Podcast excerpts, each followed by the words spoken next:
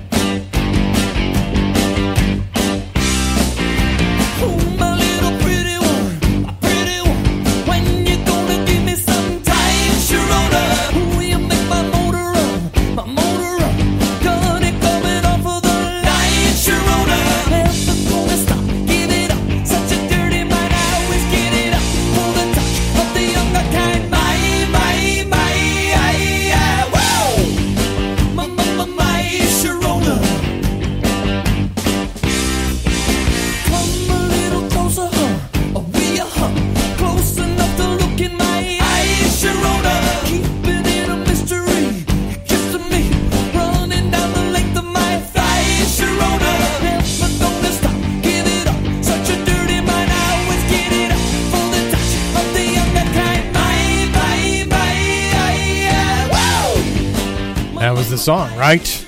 My Sharona from Get the Knack, the album. Is it is is it a classic? Now we got to listen to it again before dismissing. We're far enough removed from that summer of 1979 to revisit some of the cuts on that album again, play some gems from their six album catalog. The sound that was essentially power pop, a genre that they nearly killed by being so successful. Seriously. And most of that debut album, especially side one through My Sharona, was as good as anything made of, of that time.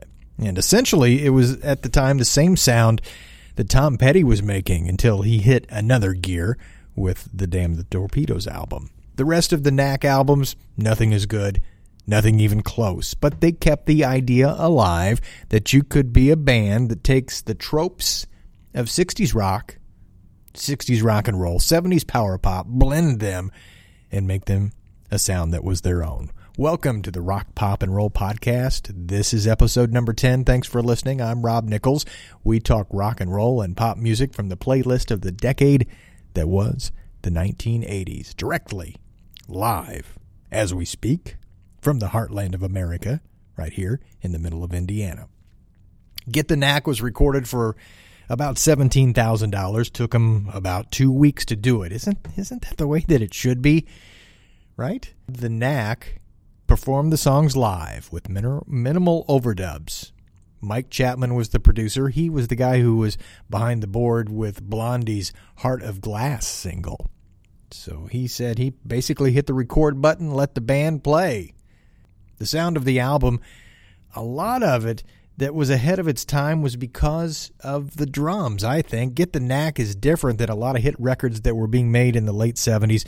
Had a big booming sound. Had a drummer Bruce Gary was using a big snare, thundering toms, and a lot of room echo. That wasn't happening in the late 70s. It would be 5 years later in the middle of the 1980s um, but he, if you listen to that album again, it's just got a presence, and I think the drums drive that presence. The first song on the album was "Let Me Out," had the Keith Moon drums, the punk with lip gloss vocal shouts, had a rhythm section that threatened to push singer Doug Fieger to keep up. Tonight, tonight, tonight, he was screaming, followed by at the end 25 let me out, let me out, and a scream. It's really, it's freaking brilliant. It's a call to action.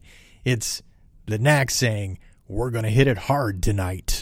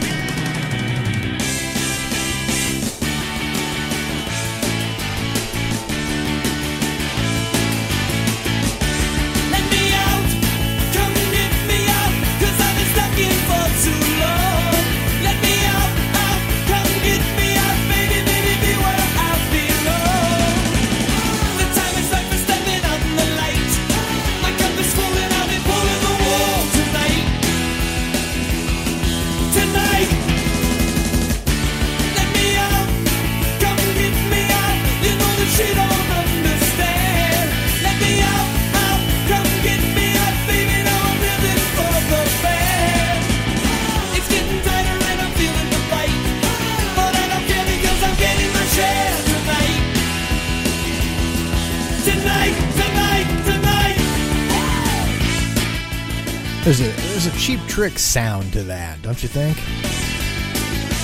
There's some cheap trick that runs through the whole career of the Knack. Now, Mike Chapman, who was the producer, he would go on to produce the follow up album as well. But the first record was the one that captured the magic. Yeah, it's about girls, it's about love, it's about lust, it's about sex.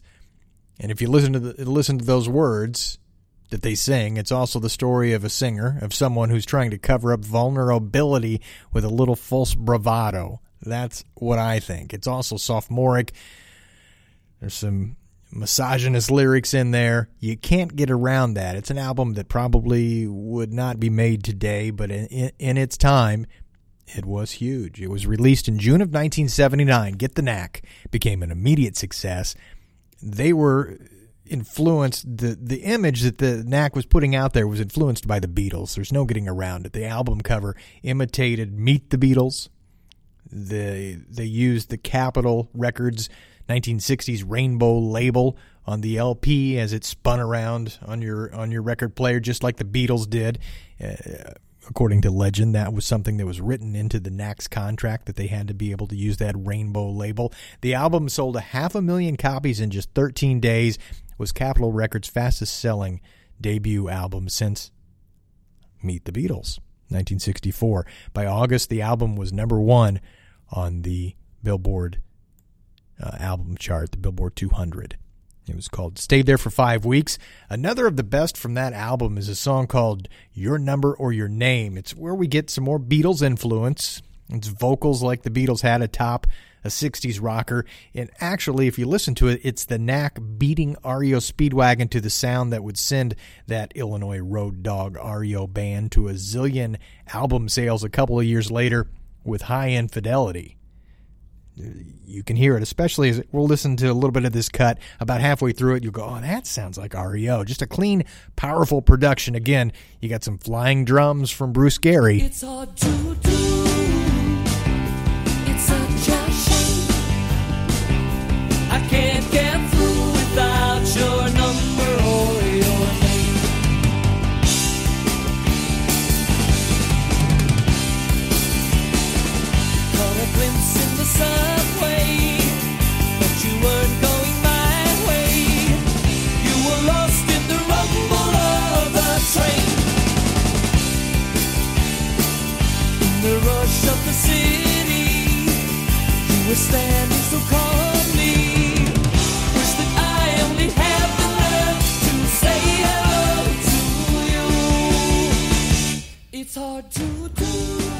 The album, we told you the album was a smash. So was that lead single, My Sharona.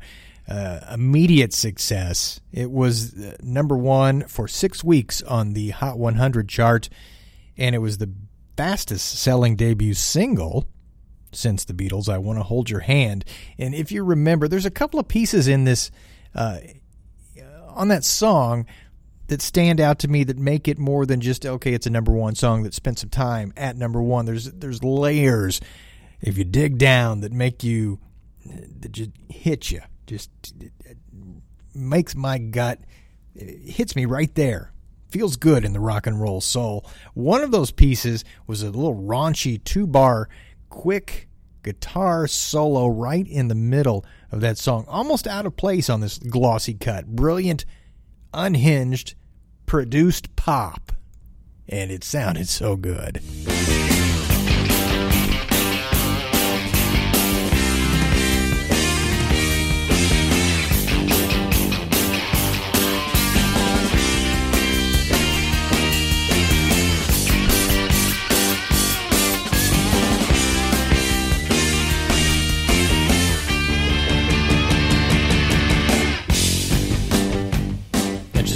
Middle of that song. That little guitar solo just is it's nasty. And then the band lets loose at the end like a skinny tie freight train, complete with a false ending of uh, of the song to push the tune to it's to more of a rock and roll piece than just a slice of radio pop.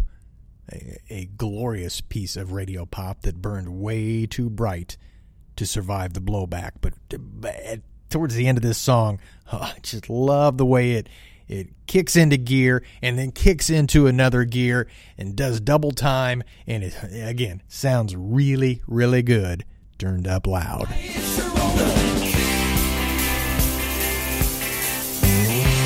All right, here they go.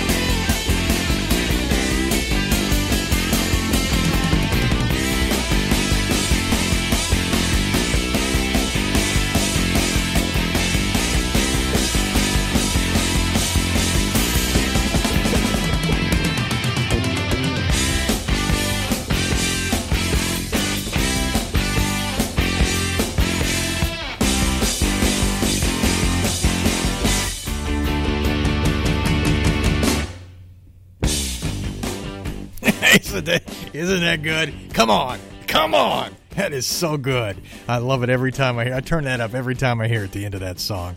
Now the follow-up single to My Sharona was a song called Good Girls Don't. Now, it was on the same album. It peaked at number 11 in the United States. It did reach number 1 in Canada. Had some of the same leering lyrics from that high school point of view about a girl who wants it, or so the singer tells himself. It's it's great. It's angry. It's wrong. It's right. It's a it's a pop tune from the Knack, right? It's the tune that critics point to when they want to trash the band, though.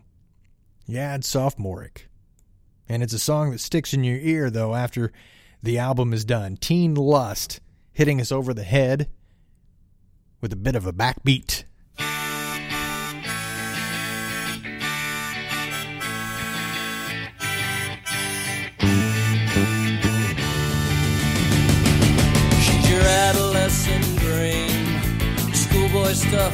Sticky sweet romance. And she makes you wanna scream, wishing you could get inside her pants. So you fantasize away while you're squeezing her.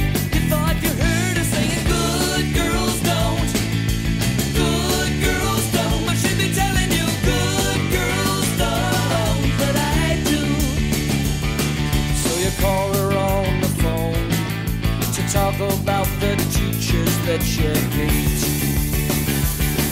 And she says she's all alone, and her parents won't be coming home till late.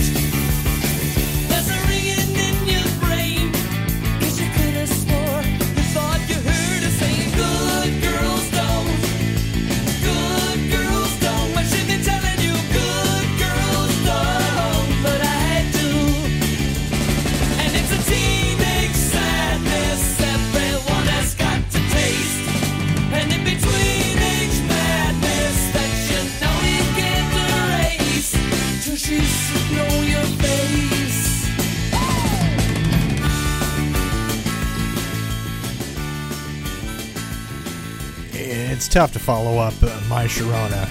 And it did go to number 11, a little bit of a momentum hit. Good Girls Don't from the Knack and uh, Get the Knack album. They did actually release, re release that album in uh, 2002 and included on there a cover of uh, Bruce Springsteen's song a Darkness on the Edge of Town outtake called Don't Look Back, which the Knack recorded in 1979, was left off that album. Um, but there's a string that also runs. We, you know, we talk about Cheap Trick running through the Knack uh, history. there's two or three stories, and, and we'll tell you one good one, one more later on about Springsteen and the Knack and how they are intertwined.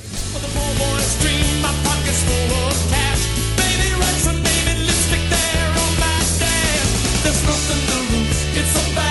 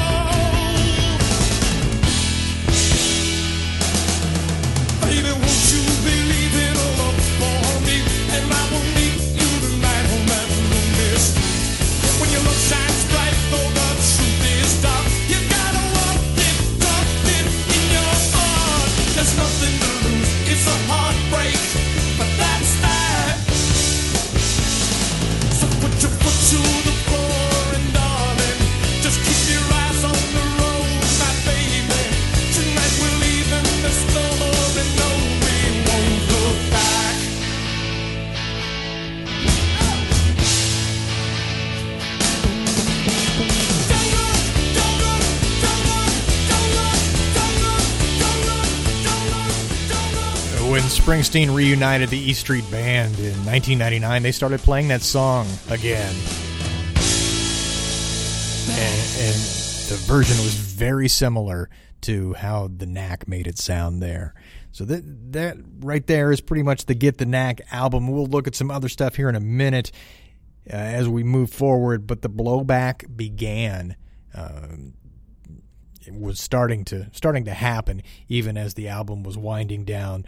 Nuke the Knack. There was a, uh, a designer in San Francisco, Hugh Brown, who had he, his one of his claims to fame was he had designed the "Give 'Em Enough Rope" album cover for the Clash. He started the Nuke the Knack campaign, had some T-shirts made, some buttons, some bumper stickers. Writers, music writers, began to criticize the band. They said they were arrogant, too much hype, the misogynist attitude expressed in their songs. The band did not help themselves by not doing interviews but they cranked out another album. Six months after they released Get the Knack, they had an album called But the Little Girls Understand. And, it reached number 15 on the Billboard 200 album chart in 1980. Had a couple of singles uh, Baby Talk Dirty and Can't Put a Price on Love. The first one went to number 38. Can't Put a Price on Love was uh, a peak of number 62. It was it was essentially a rewrite that Baby Talks Dirty, a rewrite of My Sharona, and they essentially admitted it in multiple places. It had that halting and starting My Sharona uh, uh, gate. It was not a great single. Uh, again, it sounded a little bit like Cheap Trick. They said Doug Fieger said they wrote it around the same time, wrote all the songs on that album this around the same time as they wrote the Get the Knack album, which they would have had to because it came out just six months after that first album, and they were on the road. They were touring. They were uh, there was stuff going on, uh, but they released "Baby Talks Dirty" as the first single.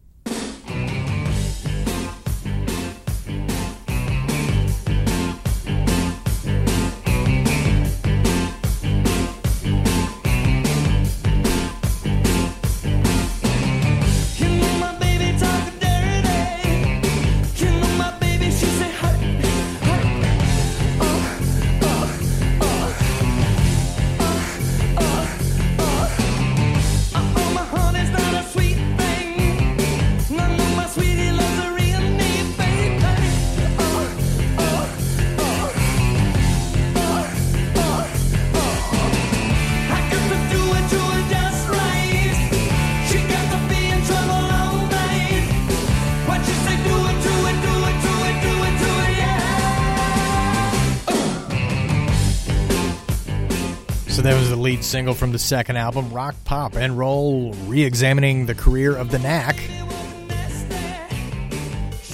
on that album. But the little girls understand the name of the album. They had some uh, '70s raspberries throwback, uh, a song called "I Want Ya." Uh, they had a 60s Bo Diddley beat with Tell Me You're Mine, which had some Elvis and Springsteen low register singing, had kind of an echo of She's the One from Springsteen. And speaking of uh, that Springsteen influence, uh, sounded a little bit like his Darkness on the Town um, album, just a little bit. You can hear some of it, the country tinged uh, version. It was not a hit song, but it was a good slow burner called Can't Put a Price on Love.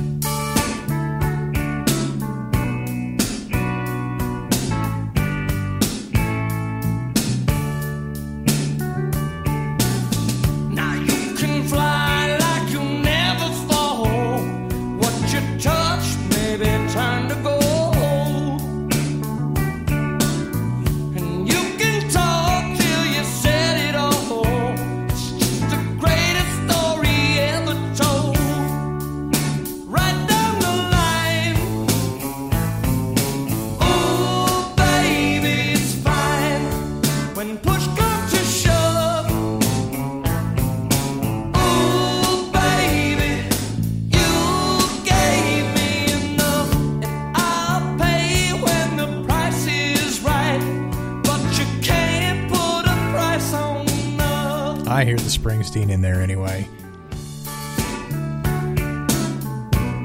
That's a deep cut from the Knack. Hold on tight on that album. It had a little Buddy Holly to it, some new wave Tom Petty guitars on a song called The Hard Way, and Last Train to Clarksville guitars on a song called It's You. So the, the album was not a complete disaster, uh, but was not a huge out of the box smash either.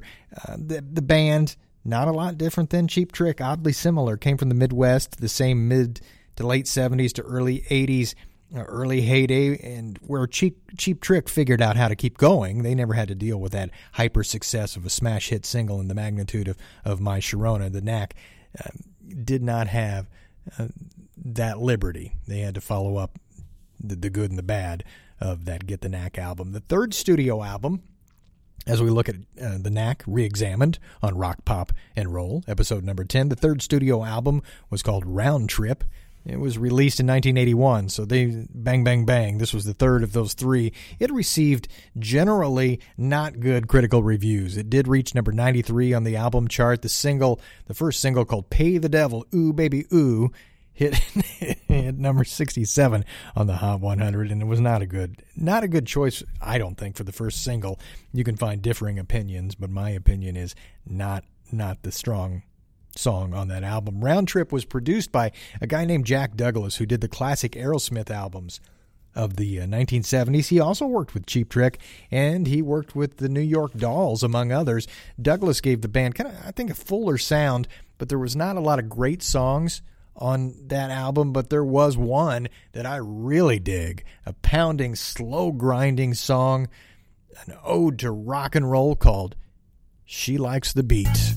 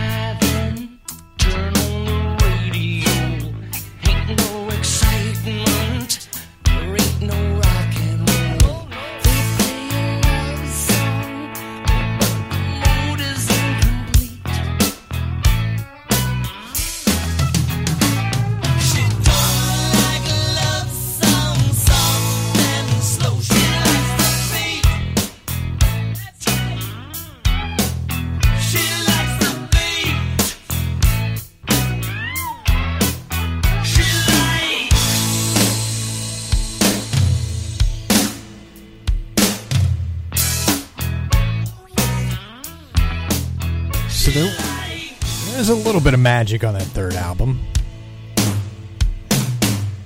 She likes the beat from uh, the Knack.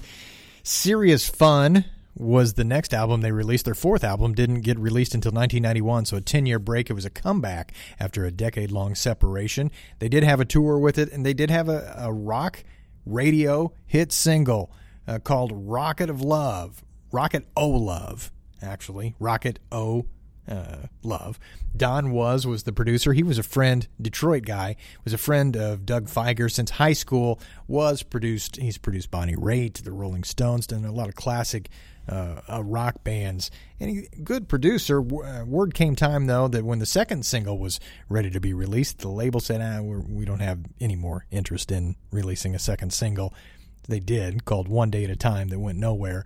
But that "Rocket of Love" went to. It was a top ten rock radio song. Went to number nine back in 1991, and uh, I think it, it's. I think it's worth another listen.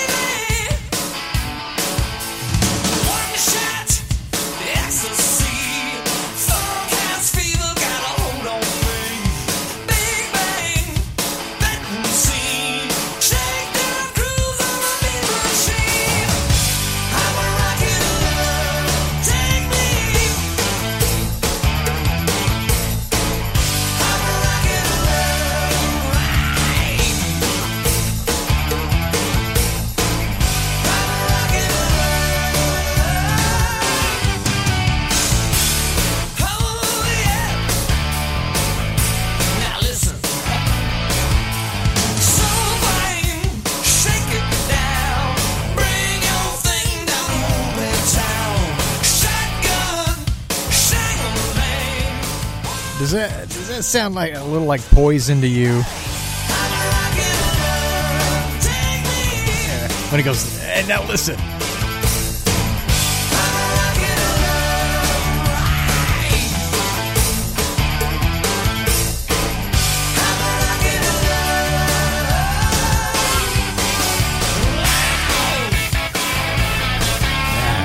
Guitar solo. CC. A Rocket of Love did it. And it was top ten. Was a hit for him on the on the rock radio charts. Kind of like Romantics, the Romantics, another Detroit band, crossed with uh, an album rock band. Got him on the radio. Uh, and then that, that, album also had uh, had another song that had some ACDC guitars in it. We want to take a little listen to this one, just just for fun, called "River of Sighs."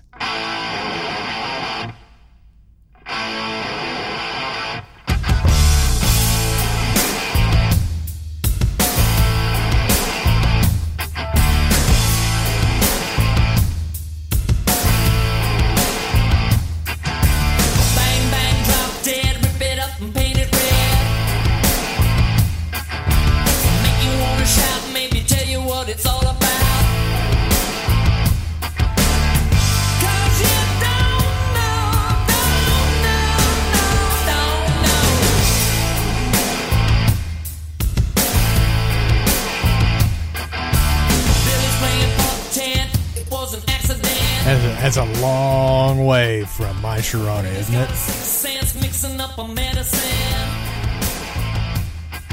I just thought it'd be fun just to take a little listen to them grinding out the guitars. That's the knack. They released an album again in 1998 called Zoom. They re-released it as Rezoom a few years later.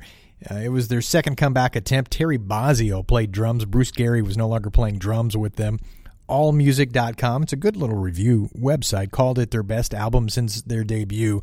I think the quote they used was a de-sleazed version of the Knack. Do we really need a de-sleazed version of the Knack? we got it.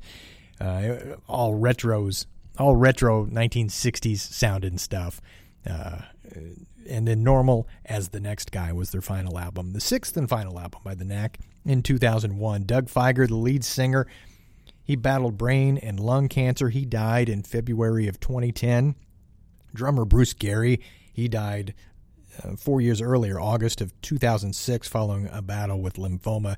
He was 55. Fieger was 57. Uh, Bruce Gary did have a great career as a session drummer. He recorded with George Harrison, Bob Dylan, Rod Stewart, Sheryl Crow.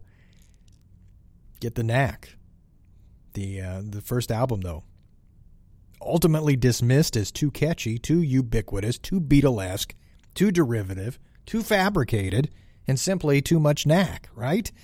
But those were all truths and convenient lies. It was really a case of of overplay and overkill and some perceived arrogance from a band that probably was and wasn't. In the end, that first album, I think, holds up 40 years later as something that was somehow ahead of its time, probably, as I said, impossible to make today, lyrically anyway. But there were people who dug it, even though they couldn't say it. Sex Pistol guitarist Steve Jones said he was a fan. He was interviewed for the documentary Getting the Knack. He said, quote, I've played that album a million times, but I couldn't really tell people because it was kind of uncool being from the Sex Pistols in that whole era, Jones said. Uh, but he also said, I loved that album. They encapsulated that 60s and uh, late 70s sound, the new wave-ish, put that all together, and it was the sound of the Knack and of other bands. Became their own. Critics banged on them for it, though. They said they were too derivative, but they did it really well and it rocked. And I say, hey, what's wrong with that? People loved it until they were told not to. The Knack had that thing that made them explode, even if most of the rest of what they recorded never duplicated that initial flame. Now, there is a live album from the Knack called Live from the Rock and Roll Funhouse. It was released in 2002, about 15 years after that Get the Knack debut album. And the live albums, it's an energetic run through some songs of their career. They released it as a, a faux soundtrack, a fake soundtrack an imaginary 60s television broadcast. It was a live performance, but it was a imaginary TV show. And so if you listen to it, the audience comes off sounding sweetened, but really that's just a road bump in the way of of listening to guys play. They're past their their prime, not eh, they're past their heyday. It's not the glory days of the knack anymore, but it's a spirited piece. Original drummer Bruce Gary not on it, so the band is something less than on fire because of that. Bruce Gary was really a good drummer, but it's a worthwhile piece to at least take a listen to. Uh, You can find it on YouTube, you can find it on Spotify. Highlights a band that's down the road at 90% of their greatness. They come off sounding good. Uh, Navari's a great rocking guitarist, and he's on it. And to be complete, there is a YouTube concert from Carnegie Hall from the days of the fire back in October of 1979 uh, when they had blown up and were huge. And uh, it's a nice, complete artifact of the time when the Knack wasn't afraid to show the new stuff and play some of their influences at that Carnegie Hall show. They they covered Hard Day's Night. They covered Eddie Cochran's "Come On Everybody," uh, "Not Fade Away." They still hadn't hit the wall. They were ultra hot, but they hadn't hit that overloaded, unfairly whiplashed success that they built. So it's worth checking that one out live at Carnegie Hall. So there you go. That's a re examining of the knack. We got one last fact coming up. Hang on. We're going to go for that in just a minute. First, we want to tell you this is Rock, Pop, and Roll. If you want to subscribe to Rock, Pop, and Roll, if you don't already, Apple Podcasts, Spotify, iHeart Podcasts, anywhere you get your podcasts, you can subscribe. Thanks for listening to us. Find us on Twitter at 80s Rock Pop Roll. Email us rockpoprollpodcast at gmail.com. If you like the show, tell somebody, share the love, help us build that audience. We'd love you for it. 80s pop, rock, and roll. We talk about it right here on every podcast. And we always end with one last fact. And today, that last fact is the finality of that. Well, not really the finality. It was actually uh, the the beginning of that relationship between Springsteen and the Knack. Bruce Gary, the drummer, met Bruce Springsteen, the singer, in San Diego after a Springsteen show. Uh, back in 78, he asked Springsteen if he had any songs that the Knack could use in their stage show. Springsteen offered two unreleased songs a song called Rendezvous and the song we heard earlier called Don't Look Back. They turned down Rendezvous. Uh, that was one that would eventually go to Greg Kihn. Remember Greg Kihn? But they did record Don't Look Back. The tune was originally scheduled to, to appear on that Get the Knack album. They recorded it in April of 79 at MCA Studios, but it was pulled at the last minute uh, at the request of Springsteen's management. Springsteen was going to release it before the Knack were going to release it, and, and neither ever happened, really. Uh, the Knack had to put it out on that re release of of that original album in 2002.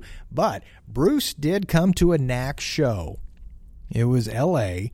It was October 17th, 1978, at the Troubadour in Los Angeles. Now, this was before the Knack had the album out. This was they were just gigging, man. They were just playing shows. They were building the audience, building the buzz, and Springsteen showed up.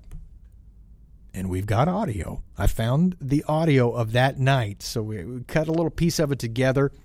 Bruce joined him for um, for a couple of songs that he was actually doing in in his show on his set lists at that time. Uh, Mona, which was a Bo Diddley song, and Not Fade Away into each other. So I thought, let's do this to take us home. It's Springsteen and the Knack from that night in October of 1978 at the Troubadour. Thanks for listening.